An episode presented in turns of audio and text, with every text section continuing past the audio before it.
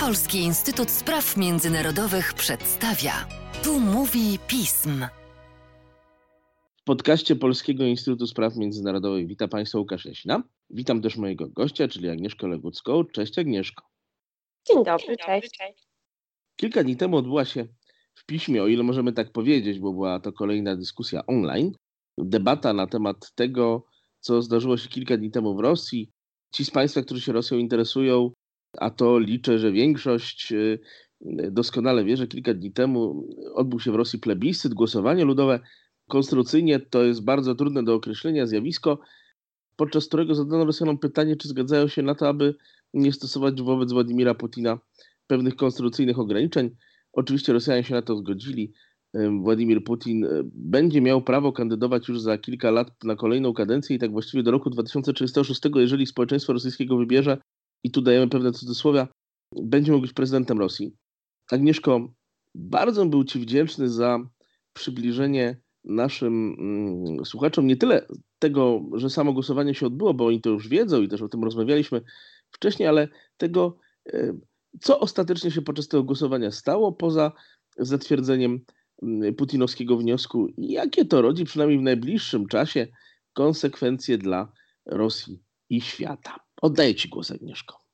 Tak, dziękuję bardzo. Też e, dziękuję naszym panelistom, kiedy rozmawialiśmy podczas debaty, bo właśnie zastanawialiśmy się nad tym, co się wydarzyło i dlaczego się wydarzyło w Rosji, bo przecież prezydent Putin miał jeszcze legalnie 4 lata swoich rządów, natomiast już teraz próbował, e, próbował stabilizować sytuację, dlatego że no tak jak to ja oceniam, to dla mnie to było takie zarządzanie kryzysowe i taka reakcja na sytuację wewnątrz elity władzy, gdzie właśnie najważniejszym pytaniem współbrzmiącym w prezydenturze Władimira Putina to było pytanie, kto po nim, czyli kto po Putinie.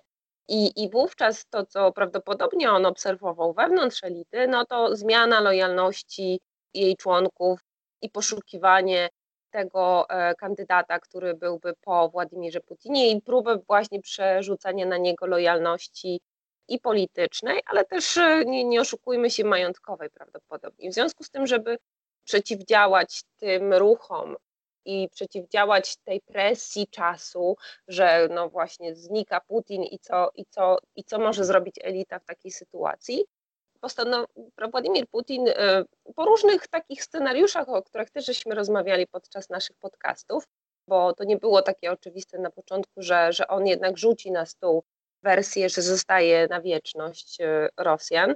E, były różne, różne, różne propozycje, niemniej jednak zarówno, zarówno ci, którzy dzisiaj mają bogactwo, pozycje, majątki, a także bezpieczeństwo, które gwarantuje Władimir Putin, oni także nie byli zainteresowani zmianą, e, zmianą układu sił e, i zmianą e, perspektywy dla, dla, dla Rosji z ich punktu widzenia. Stąd też to, co się wydarzyło właśnie ostatnimi dniami, to też było podczas debaty omówione, to był spektakl, który zwykle miał miejsce podczas różnego rodzaju wyborów w Rosji, referendów, gdzie ten spektakl nadal jest e, obywatelom rosyjskim potrzebny, ale teraz e, nawet sami Rosjanie oceniają, że, że ten spektakl poszedł za daleko, że, że to była taka ustawka, że, że ilość manipulacji była o wiele większa i możliwości tej manipulacji były, były znacznie większe.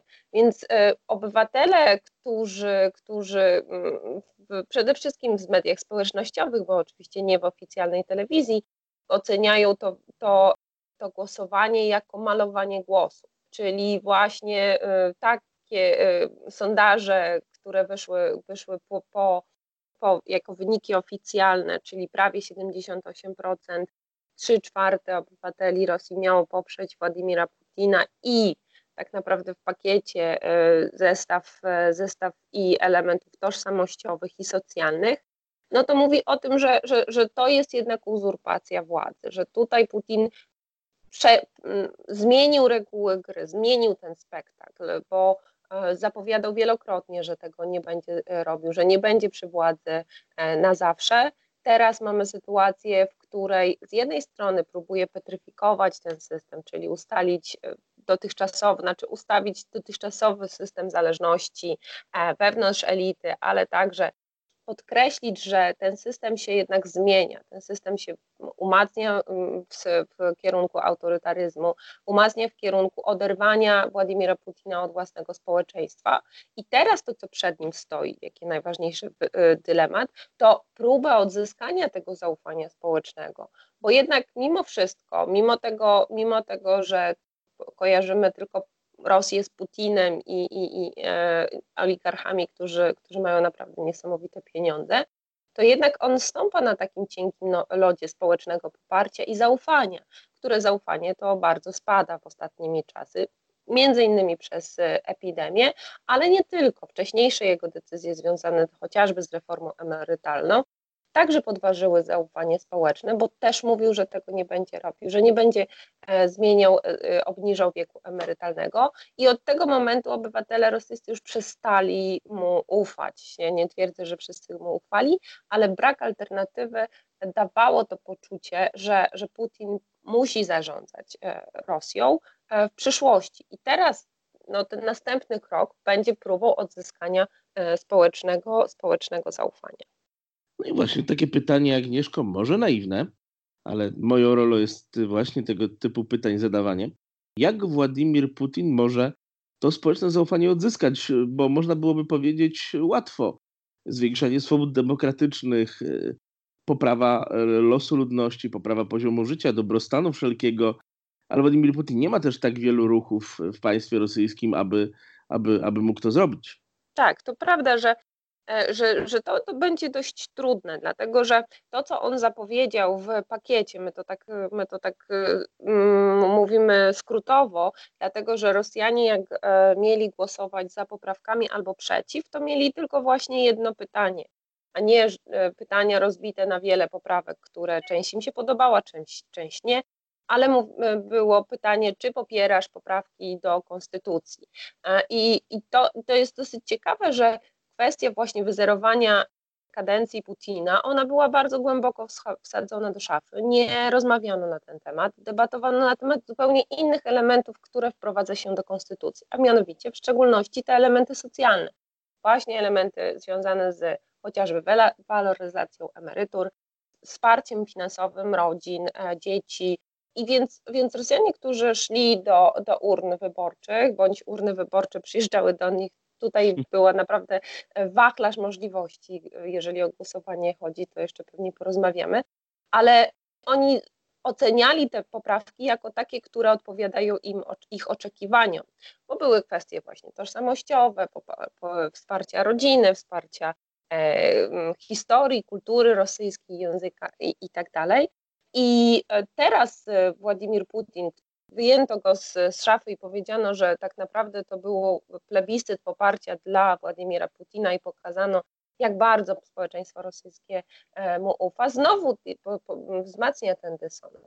A odpowiadając już na Twoje pytanie, czyli w jaki sposób będzie mm, Putin mm, e, odzyskiwał to zaufanie, no to w moim przekonaniu będą to transfery socjalne. Przynajmniej to, co, to, co e, zapowiedział w styczniu e, tego roku, chcąc zmienić konstytucję, mówiąc o zmianie konstytucji, to jest budowa nowego państwa, nowego modelu państwa rosyjskiego. Państwa e, z jednej strony opiekuńczego, a z drugiej strony bardzo mocno wartościującego, konserwatywnego. To jest próba narzucenia pewnej, trudno to nazwać ideologii, bo tylko pewnej myśli, pomysłu pewnego na, na Rosję E, w którym kierunku społeczeństwo rosyjskie będzie, będzie podążało. I część, część Rosjan oczywiście taki, taki model państwa chętnie by przyjęło, właśnie w szczególności model państwa opiekuńczego. Tylko pojawia się problem związany z epidemią.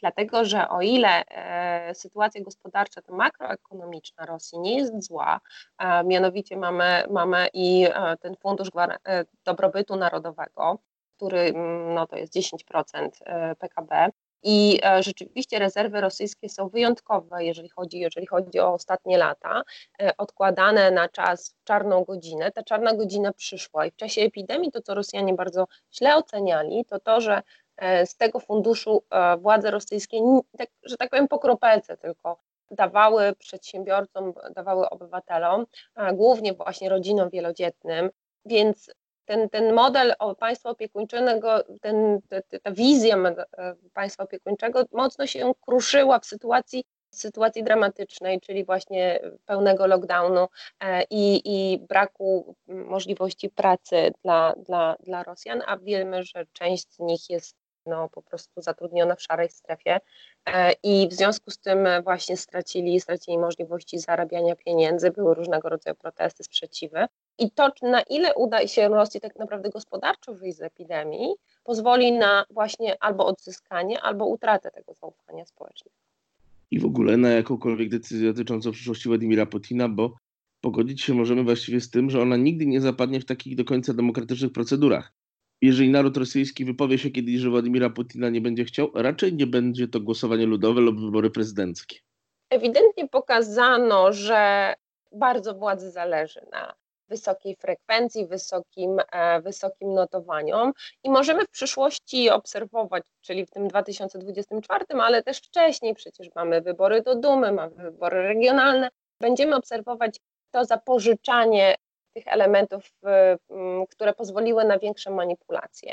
Bo eksperci są zgodni, że to, co pozwoliło na manipulacje głosami, to przede wszystkim te kilka dni przed głównym głosowaniem, czyli można było głosować od 25 czerwca do 1 lipca. 1 lipca był dniem wolnym od pracy, żeby można, e, Rosjanie mogli oddać swój głos, że tak powiem, na nogach, czyli idąc do urn. Natomiast przeddzień, przeddzień te, te, te, w ciągu tych kilku dni można było głosować praktycznie w zasadzie nie wychodząc z domu, bo na podwórku organizowane takie prowizoryczne stoliki e, z, z urnami, skrzynkami wyborczymi. Można było zaprosić e, komisję jednoosobową najczęściej do domu, w związku z czym, a i jeszcze można było po pierwsze głosować korespondencyjnie, a po drugie elektronicznie.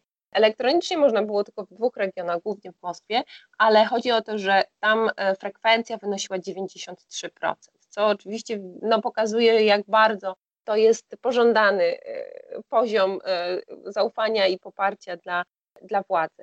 Więc to, co obserwowaliśmy teraz, czyli różnego rodzaju właśnie nie tyle, nie tyle my, my, my, nie jesteśmy w stanie ocenić skali fałszerstwa ani manipulacji. Rosyjscy eksperci próbują to robić. E, robili, robili e, różnego rodzaju exit pole, e, gdzie pokazywano, że, że, że w Moskwie i w Petersburgu było rzesza ludzi, którzy głosowało na nie dla tych, dla tych poprawek konstytucji, ale my matematycznie, statystycznie trudno nam to ocenić. Natomiast no, możemy, możemy z dużą dozą e, prawdopodobieństwa ocenić to w ten sposób, że o ile wcześniej, we wcześniejszych wyborach dosypywano karty wyborcze, mimo tego, że były zainstalowane w komisjach wyborczych kamery, a teraz e, po prostu każdy, każda komisja mogła mieć swoją skrzyneczkę, biegać po mieście i, i robić z nią, co im się żywnie podoba. W związku z czym no, tutaj, jest, tutaj jest duża doza tego, że można było to manipulować. I to,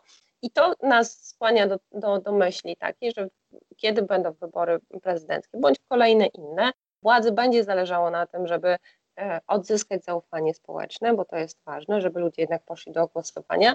Natomiast możemy zdawać sobie sprawę, że te e, dobre praktyki, oczywiście w bardzo dużym cudzysłowiu, będą zapożyczane w przyszłych e, wyborach. Agnieszko, czy ty w przeciwieństwie do wielu ludzi jesteś w stanie zrozumieć, dlaczego w niemieckim uwodzie autonomicznym zgodzono się na opublikowanie wyników na nie? No, y, są, jest wersja i żartobliwa, i bardziej realistyczna, w tym, znaczy może nie tyle realistyczna, co, co taka analityczna. Od żartobliwej, no to można, można zacząć, że to jest osada, która opiera się Rzymianom, w, w myśl y, gala Asterixa, ale a, a już poważnie mówiąc, to chodzi o to, że był, z jednej strony można to oceniać tak, jak to oceniają też rosyjscy eksperci, czyli mówią o tym, że po pierwsze w tym obwodzie mm, nie chciano połączenia się z Archangelskiem, z sąsiad, sąsiednim e, obwodem, i to był wyraz sprzeciwu. E, podkreśla się także element taki, że to jest dość bogaty region, e, bo żyje z surowców energetycznych i to, że pandemia przyszła i to, że spadły ceny ropy naftowej, to uderzyło w obywateli i oni czuli się czuli się e, pozbawieni troski w trakcie, w trakcie trwającej pandemii. No ale też można to oceniać na trzeci element, że, że to uwiarygodnia to głosowanie. czyli że, że e, skoro jest jeden region, na którym obywatele powiedzieli, że, że, że nie chcą e, poprawek, to, to jednak miałoby przekonywać, że to głosowanie było przeprowadzone rzetelnie i właściwie. Ja powiem szczerze, że, że, że nie mam e, jednoznacznej odpowiedzi, bo to, to rzeczywiście był taki bezpieczny też region, żeby pokazać, że tam nie ma, nie ma pozytywnego oddźwięku. Tym bardziej, że tam też nie, nie było tak, że na noże mm, to głosowanie poszło, czyli że, że nie wiem, 70 do 30 na nie, tylko to, to jest na granicy, granicy też e, błędu, bo 55% opowiedziało się mieszkańców, e, że, że nie popiera poprawek e, do konstytucji. To też nie jest jakoś dramatycznie dużo, no, nie oszukujmy się. Poza tym nie jest to region bardzo mocno zamieszkały, a, czyli gdyby to była Moskwa, to byśmy zupełnie inaczej rozmawiali. Bo byśmy rozmawiali o tym, że, że, że Moskwa jest najważniejszym centrum e, Rosji, a to jest region bardzo daleko na północy, gdzie, gdzie uwaga władz nie jest aż tak bardzo skupiona. Ale jest, jak widzimy, renifery i łowcy reniferów mieli zgodę na to, aby, aby powiedzieć prawdę. Agnieszko, dziękuję Ci bardzo, bardzo, bardzo mocno za Twój dzisiejszy wywiad, a Państwa zapraszam do obejrzenia na kanale YouTube pism zachowanego y, wystąpienia panelowego Agnieszki podczas dyskusji prowadzonej przez Kubę Wenedyczaka od nas z udziałem właśnie Agnieszki i innych ludzi na temat samego y, głosowania ludowego i do czytania innych tekstów pism na tematy rosyjskie. Dziękuję Ci Agnieszko bardzo. Dziękuję Łukaszu, pozdrawiam Państwa.